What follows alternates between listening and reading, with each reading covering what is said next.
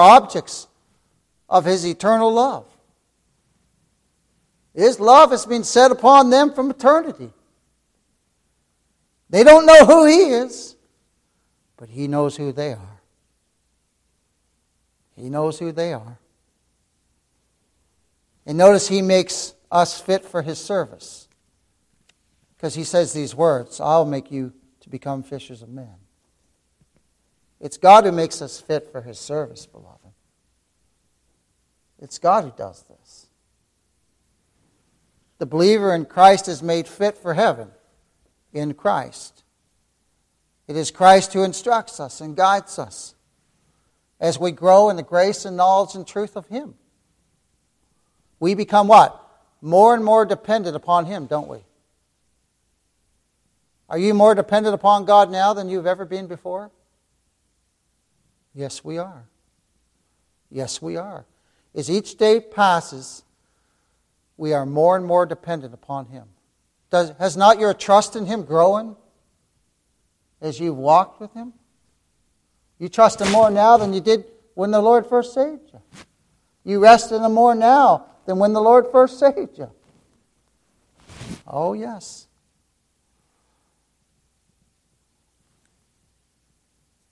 We don't lean on our own understanding anymore. We don't lean on our strength. But when we do, when we lean on our own understanding, and when we rest in our own strength, we find ourselves in a world of trouble. Don't we? As believers. And we know this. We know this from, from the trials that we've went through.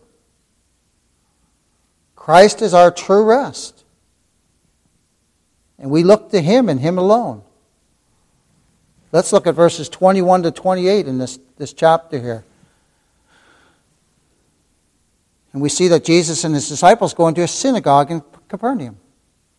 And they went into Capernaum, and straightway on the Sabbath day, he entered into the synagogue and taught. And they were astonished at his doctrine. For he taught them as one that had authority and not as the scribes.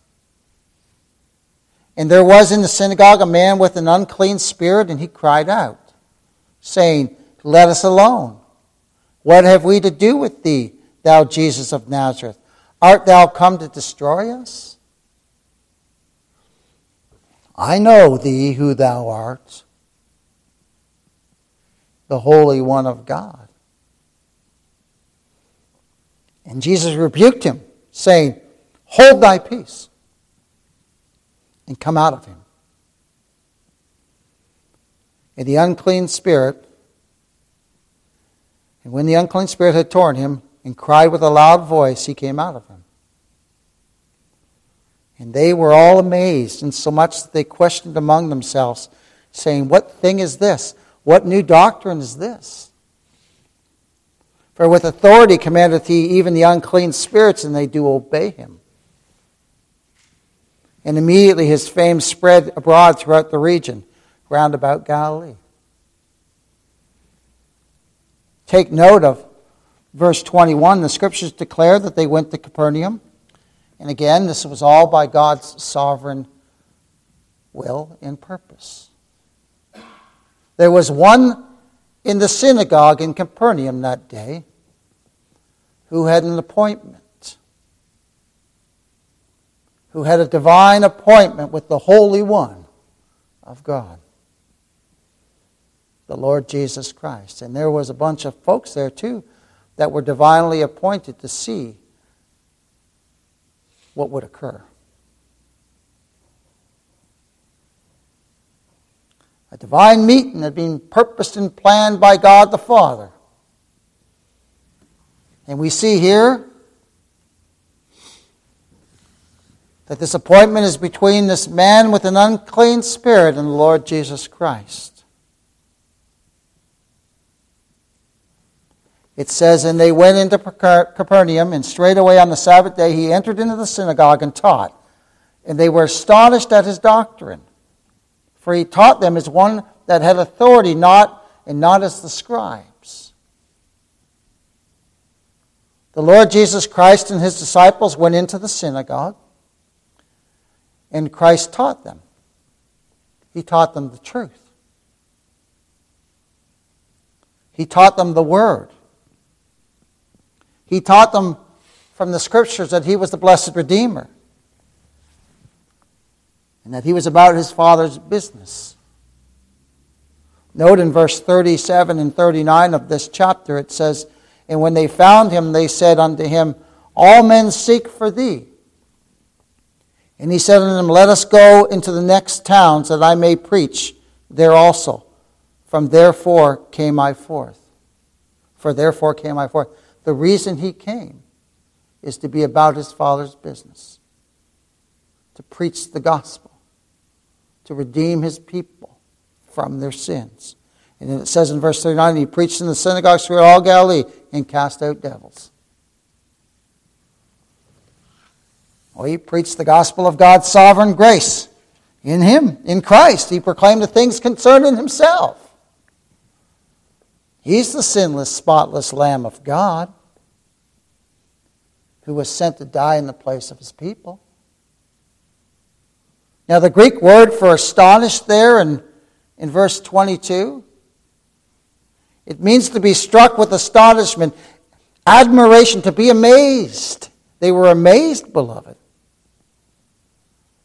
It's translated ten times in the scripture as astonished and three times as amazed, the same Greek word. Turn, if you would, to Acts chapter 13. All but one time is in reference to our Lord Jesus Christ.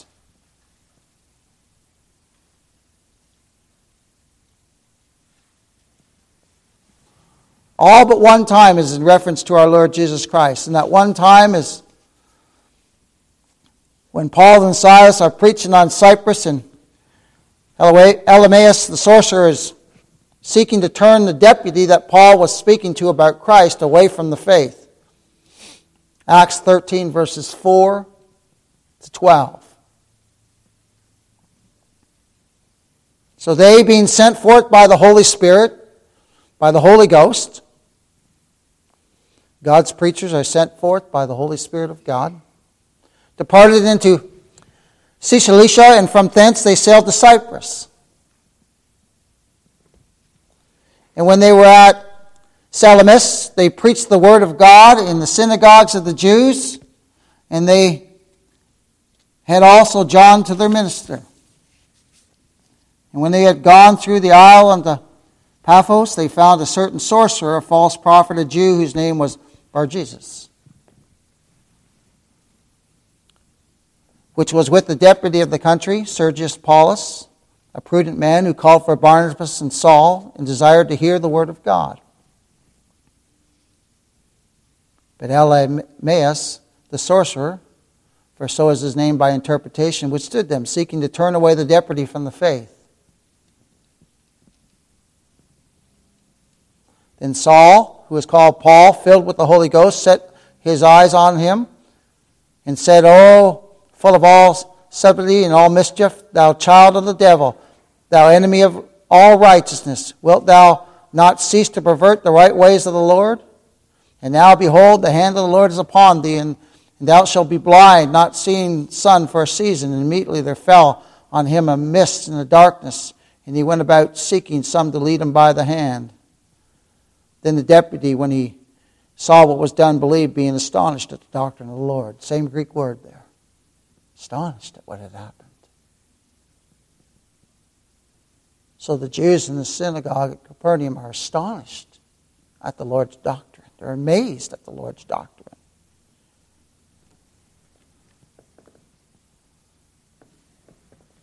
Because he taught them as one that had authority. He didn't teach them as the scribes taught. He taught them as, as one who, who had authority. Now, little did they know that the one who, the very one who authored the Holy Scriptures, was there speaking to them right there.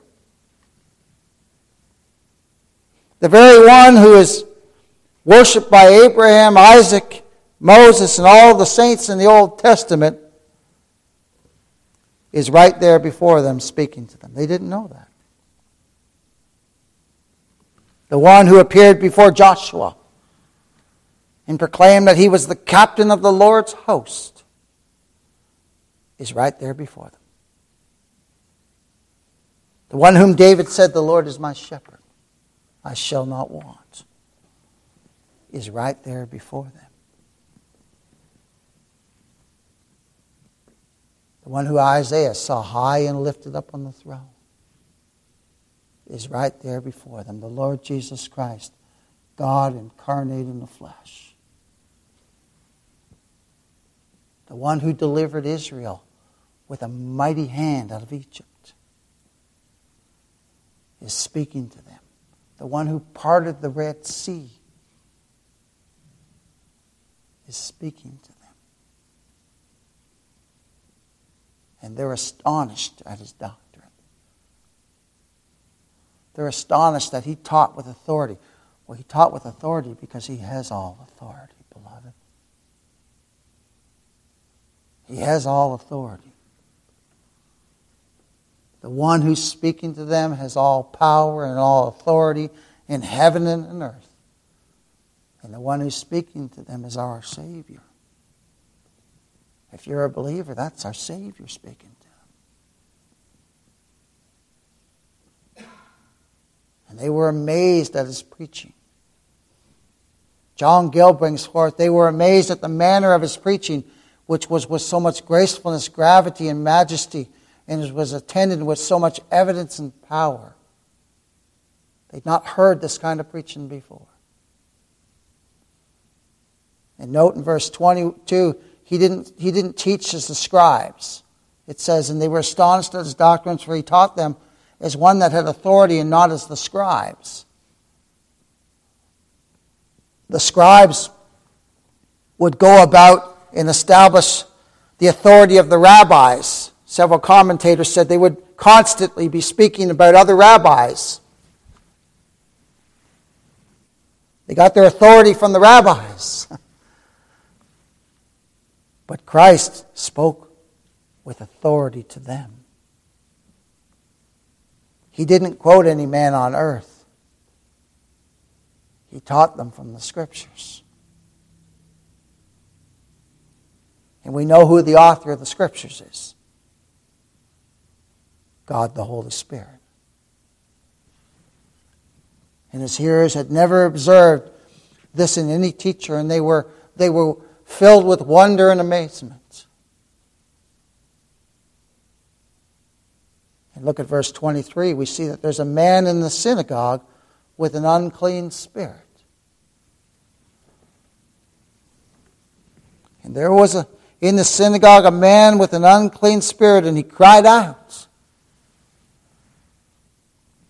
He cried out. Over in the parallel passage in, in Luke chapter 4, verse 33, we see that this man had a spirit of an unclean devil. Scripture declares, and in the synagogue there was a man which had a spirit of an unclean devil and cried out with a loud voice. Gill brings forth that this is the same spirit in religious people who gather amongst the people of God and and Gill says they have no good design. They seek to either disturb the preacher or divert the hearer that the word may be unfruitful and unprofitable.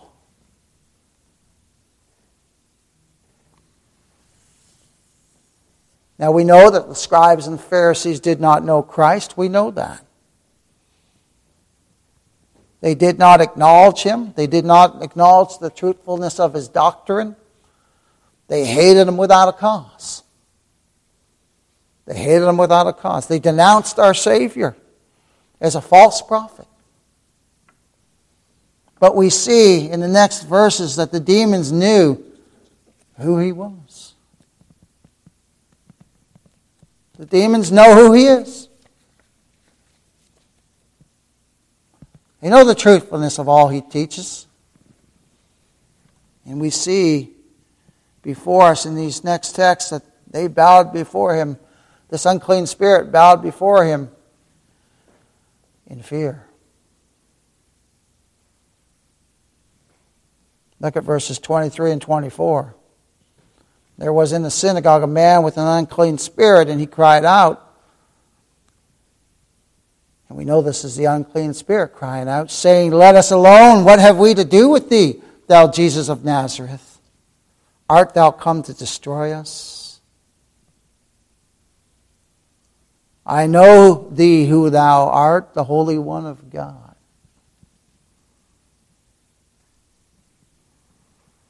Notice there's nothing to nothing left to question who our Lord is. There's nothing left to question with who our Lord is. Even the demons know who He is and they tremble before Him.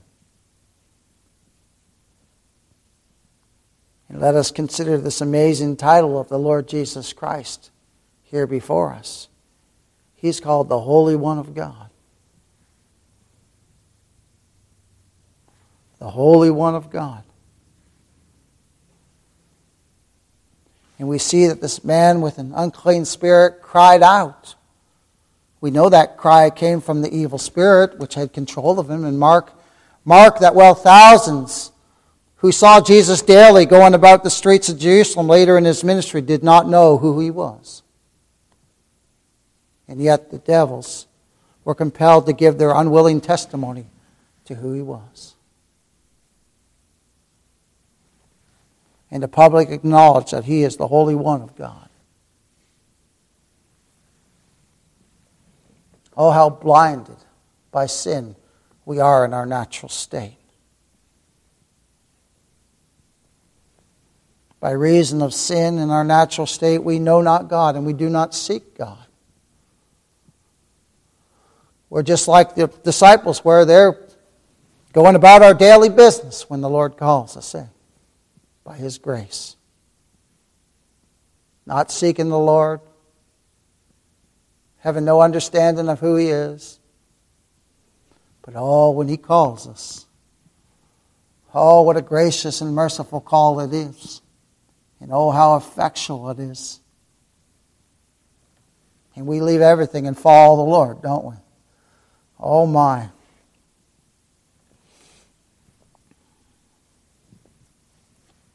Man in his natural state does not seek after God. We have no care for God and no knowledge of God, but he seeks out his sheep. And in the time of love, he reveals himself to them.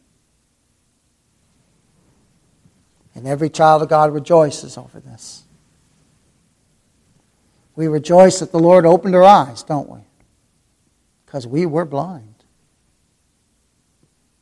We rejoice that He's opened our ears to heaven to hear His voice through the Scripture.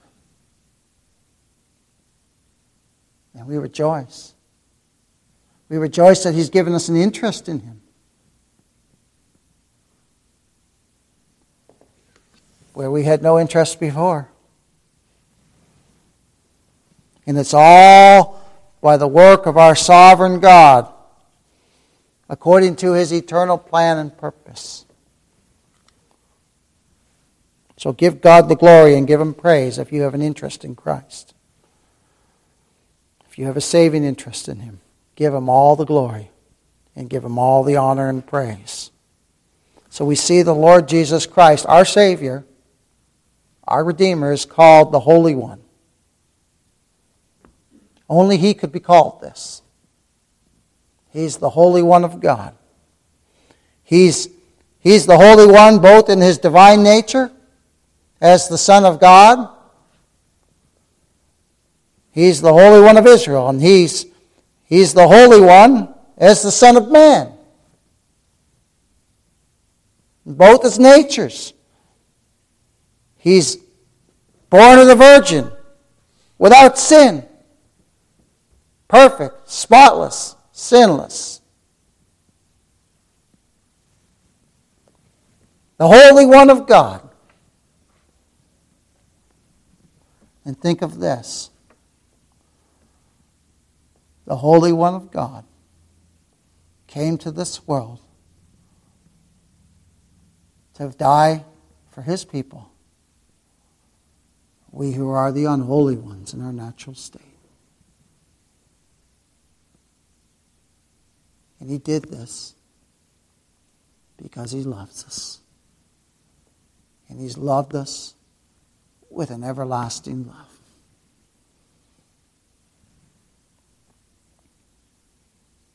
The Holy One of God, the perfect, sinless, spotless mediator,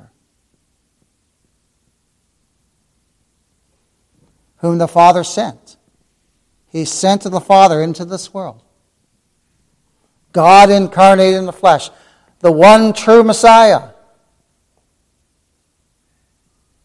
who's come to save his people from their sins. And this unclean spirit knew who he was. He knew who he was. And take note in our, in our text that the evil spirit acknowledges also Christ's power.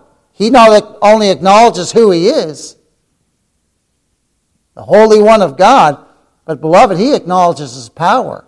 So many in this world don't acknowledge who Christ is and don't acknowledge his power when every day it's manifested around them. But look at this demon. He acknowledges both who he is and he acknowledges power. Look, he says, Art thou come to destroy us?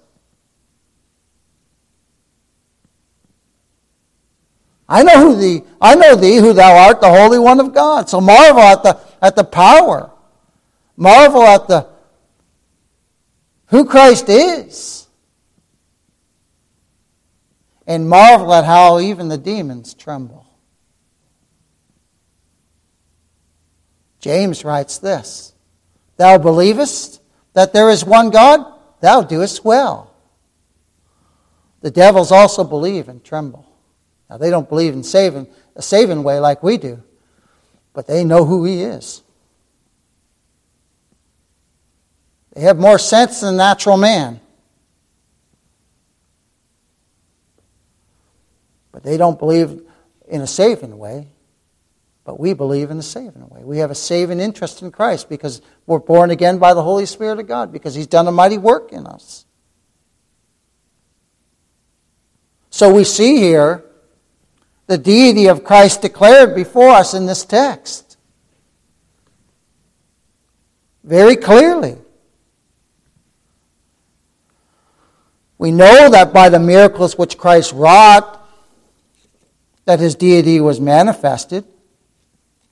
We see this in portions of Scripture that he has all authority over man, over demons, over all things visible and invisible. And we know that man and women, by their natural state, by the fall, our fallen Adam, that sin has dominion over us. And we're under a taskmaster, and that's Satan. He's a taskmaster over us in our natural state. And the children of God, as well as the whole race of, of men, are all born into this world, dead in trespasses and sins. Slaves to our sins, under bondage to our sins. That's what the scripture declares. Turn, if you would, to Titus chapter 3. Titus chapter 3. And let's look at what Paul writes about our natural state. And then, and then he, he writes about after we're born again and it's wonderful. This little portion here is wonderful. Titus chapter 3, verses 3 to 7.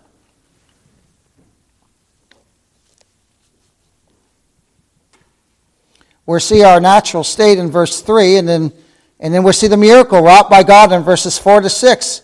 And then we'll see our state before God declared in verse 7. It's wonderful in this little wee portion right here. Titus chapter 3, verses 3 to 7. For we ourselves also were sometimes foolish disobedient, deceived, serving divers lusts and pleasures, living in malice and envy, hateful and hating one another. That's our natural state. Right? But never forget the but God, say. In Ephesians chapter 2, there's a verse that says, but God. and look what it says here. But after that the kindness and love of God our Savior toward man appeared, not by works of righteousness which we have done, but according to his mercy, he saved us he did it all. By the washing of the regeneration, born again by the Holy Spirit, and renewing of the Holy Ghost, which He shed on us abundantly through Jesus Christ our Savior. And then look at our state. Look at our state now. that being justified by his grace, we should be made heirs according to the hope of eternal life. Packed into these little verses is our natural state, salvation by grace alone, and then the state of the believer. It's wonderful. Dead in trespasses is in verse 3. But after the kindness and love of God our Savior toward man appeared, not by works of righteousness which we have done. That says you cannot save yourself. Salvation, this verse brings forth so much that salvation is by grace alone, through Christ alone. Not by works of righteousness which we have done, but according to his mercy he saved us by the washing of regeneration. We're born again, we're granted faith and repentance to believe on the Lord Jesus Christ.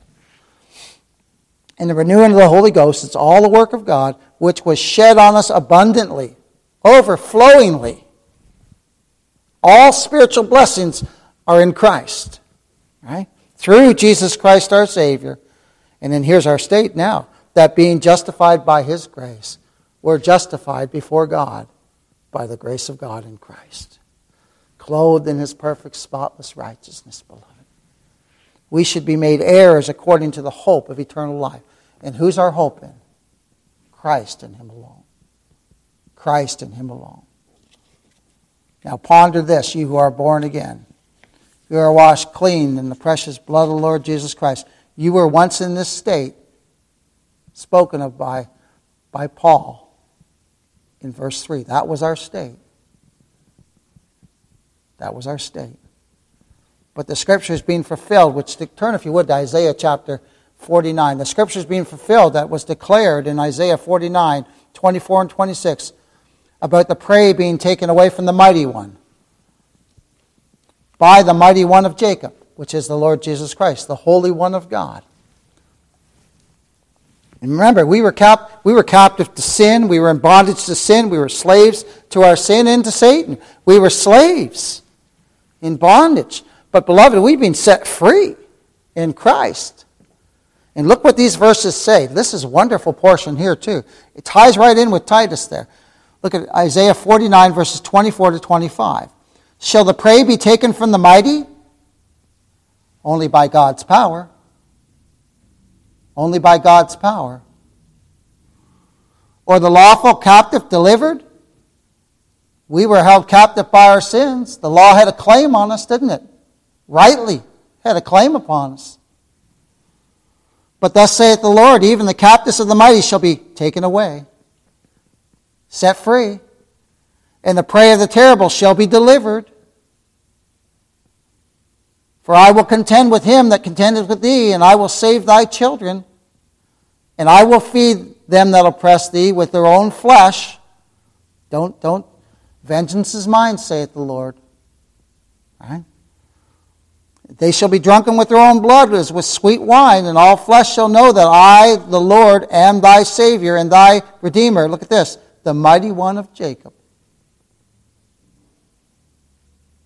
These verses speak of the Holy One of God, the Lord Jesus Christ. And we were, we were held captive by our sins.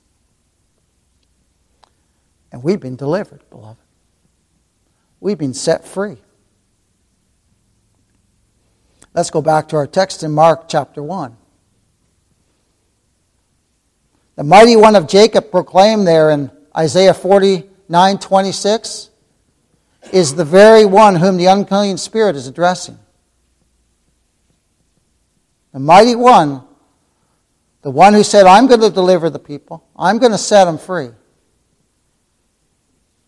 The one who said, I'm the Savior and Redeemer. We saw that in Isaiah 49 26. The one who said, I'm the mighty one of Jacob is the very one who these demon, this demon is addressing. Mark 1 24, saying, Let us alone. What have we to do with thee, thou Jesus of Nazareth? Art thou come to destroy us? I know thee, who thou art, the Holy One of God. So, what confidence can the believer glean from these verses? Knowing that no weapon that's formed against us shall prosper, no temptation can take us. But under it, the Lord will make a way for us to escape. We know that. That's what the Scripture says.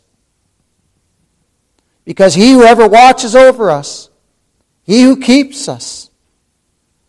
He who watches over every single one of his sheep through all the trials and troubles that we go through is the Holy One of God. The Holy One of God. Let's read verses 25 and 26 now.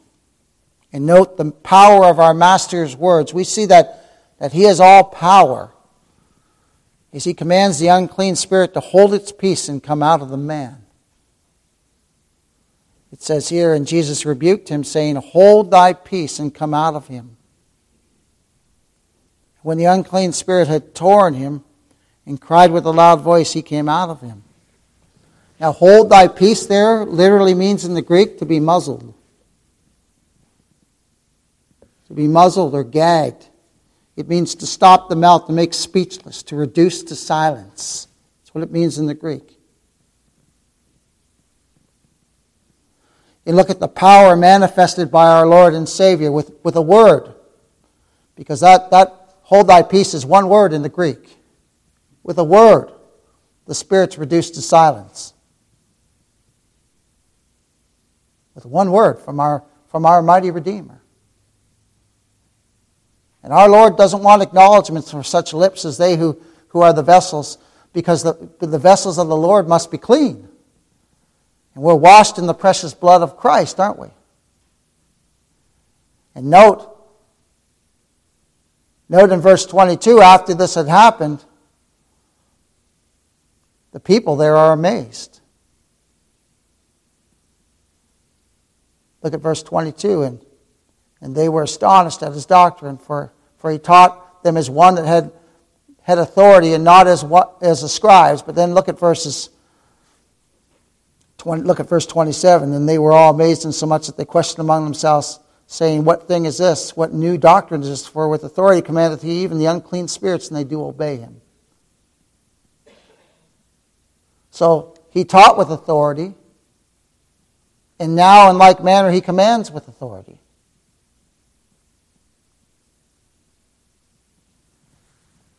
And, and we see what he commands comes to pass, doesn't it? It comes to pass. Who's in charge? Well, the Holy One of God. He's in full control of this situation. Just like He's in full control of every situation in our lives. Oh, God, give us grace to rest in that. Give us grace to rest in that. But He commands and it comes to pass. This miracle is done by the power of God. This is none other than God incarnate in the flesh. And He's manifesting His authority and power on full display right here. And Jesus rebuked him, saying, Hold thy peace and come out of him. And when the unclean spirit had torn him and cried with a loud voice, he came out of him. One commentator said the unclean spirit came out of him against his own will, as a loud cry shows, but he's powerless at the command of the Holy One. The, the, the unclean spirit is absolutely powerless at the command of the Holy One of God.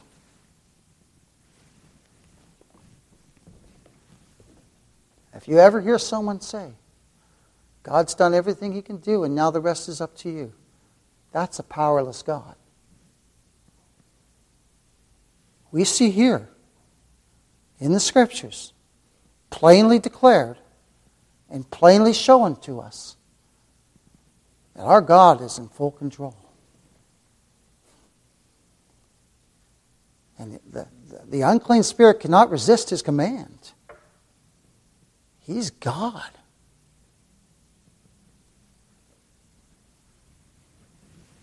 That's my Savior. Is he yours? Oh, what peace we can glean from this portion of Scripture. And if He isn't your Savior, I pray that He'd make it so. I pray He'd reveal Himself to you. Because this is the God of the Bible. This is the God of the Bible. He has all power. This is who we come here each Sunday to, to worship and to hear proclaimed. God who has all power and all authority. And it's on full display here. And look at verses 27 and 28. And they were amazed in so much that they questioned among themselves, saying, What thing is this? What new doctrine is this? For with, with authority commandeth he even the unclean spirits, and they do obey him. And immediately his fame spread abroad throughout all the region round about Galilee.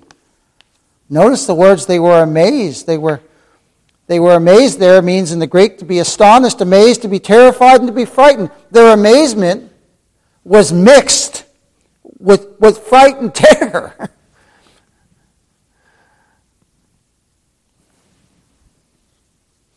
Oh, when God reveals to us who He is, we are struck with fright and terror, aren't we, in our natural state. But praise God, He applies the balm of Gilead, and the Holy Spirit reveals to His people who He is.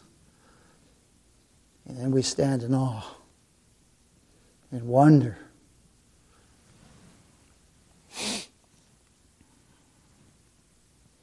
So their astonishment was their,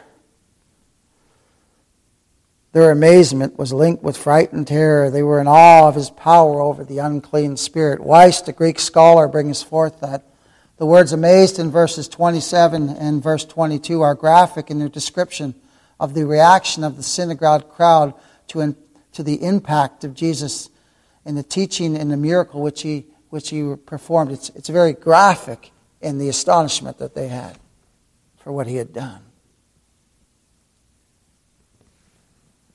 And we see in verse 27 that, that they were all amazed in so much that they, they questioned among themselves, saying, What thing is this? What new doctrine is this? They questioned among themselves. Mark is here describing that they had an animated, prolonged discussion amongst themselves. They'd never heard anyone speak like this. They'd never heard anyone speak with such authority in teaching the scriptures. And they never saw anyone exercise such power over unclean spirit. Let's read the rest of verse 27, which brings forth that, that Jesus not only taught them with authority, but commanded even the unclean spirits, and, and they, they had to obey him. Look at verse 27. Then they were all amazed, insomuch that they questioned among themselves, saying, What thing is this? What new doctrine is this? For with authority commandeth he even the unclean spirits, and they do obey him. Now, the, the words for authority there, or, or the, uh, yeah, the words with for authority commandeth he even the unclean spirits, and they do obey him. The word for command there is epitasso. Epitasso. It's a military term. A noun form used in the military sense of an orderly array. So he commanded the, he, he commands and everybody steps into place. An orderly array. In the single verb for that, for that, it's called tasso. It's used in classical Greek and it means to draw up in order of battle or array or marshal the troops. So, what's being brought forth here in our text is that our Lord and Savior has all the host of Satan and Satan himself under his absolute power. And we know this to be true because because it's written that he, he has power over all things visible and invisible. But we see it right here. It's on display for us here.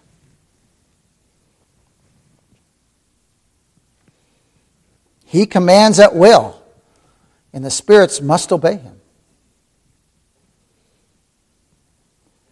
Satan operates on a limited tether.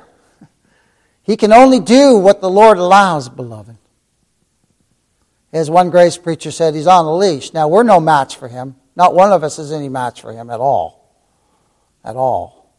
He knows, it make, he knows what makes us tick, and He knows how, make, how to make us fall. But He can only do what our Lord commands and what our Lord allows. Because this verse here talks about, about the Lord having all authority, and, and for with authority commandeth He even the unclean spirits. They snap right in order.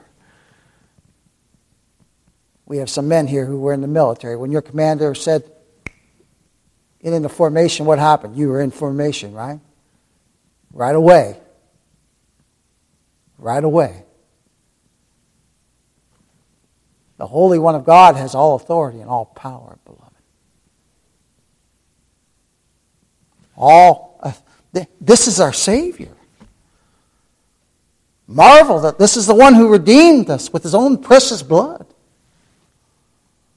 What, what, what peace that can bring us.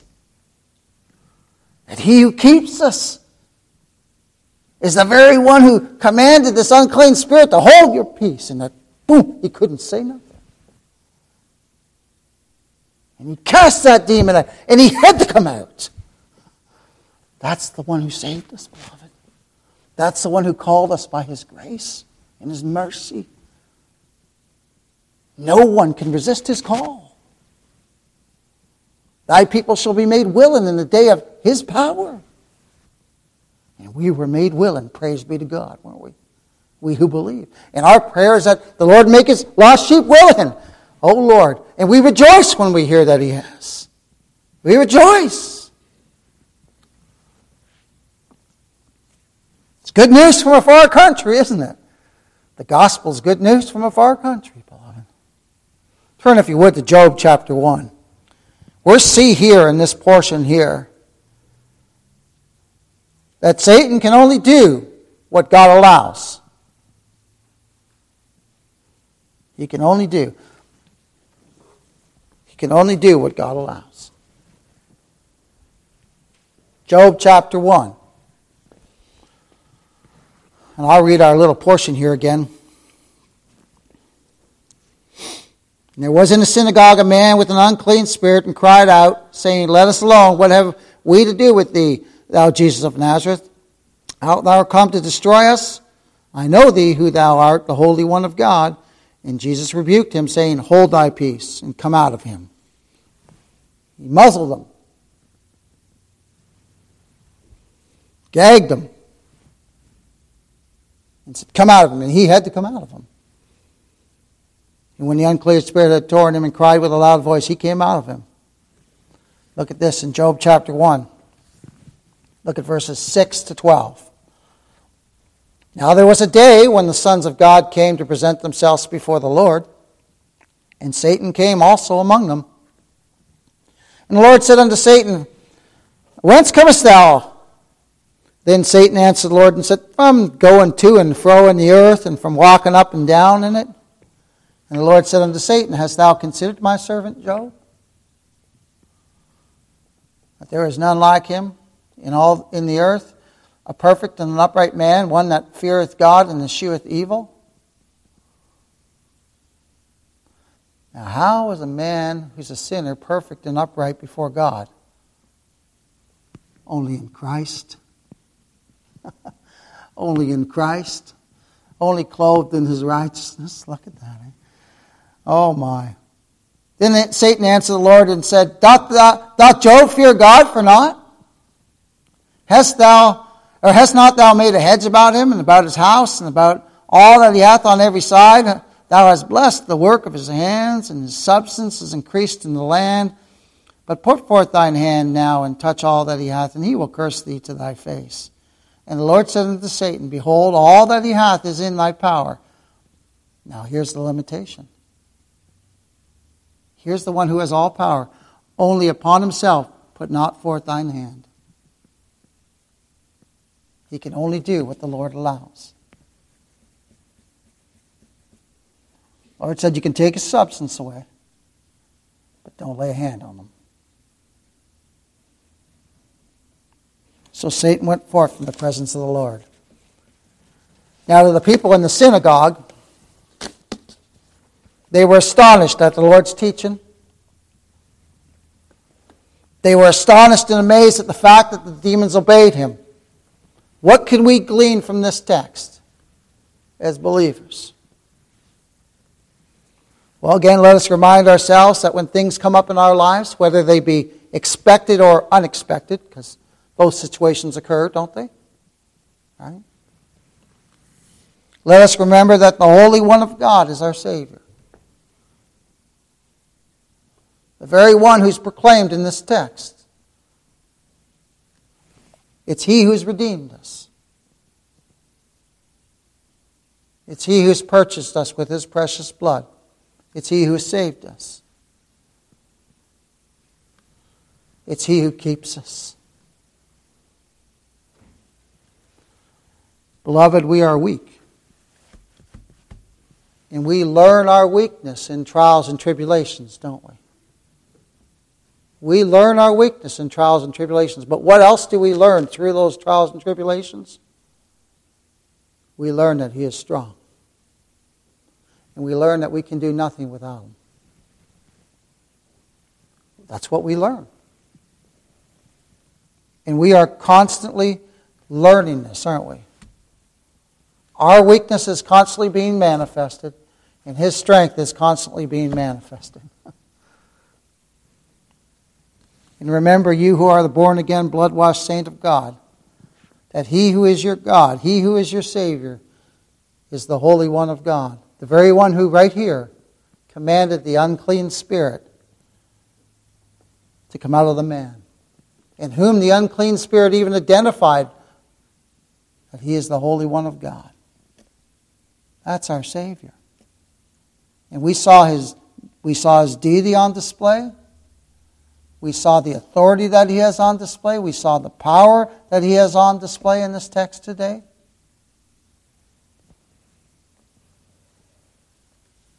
So let us remember as we come to the table, we're going to partake in the Lord's Supper.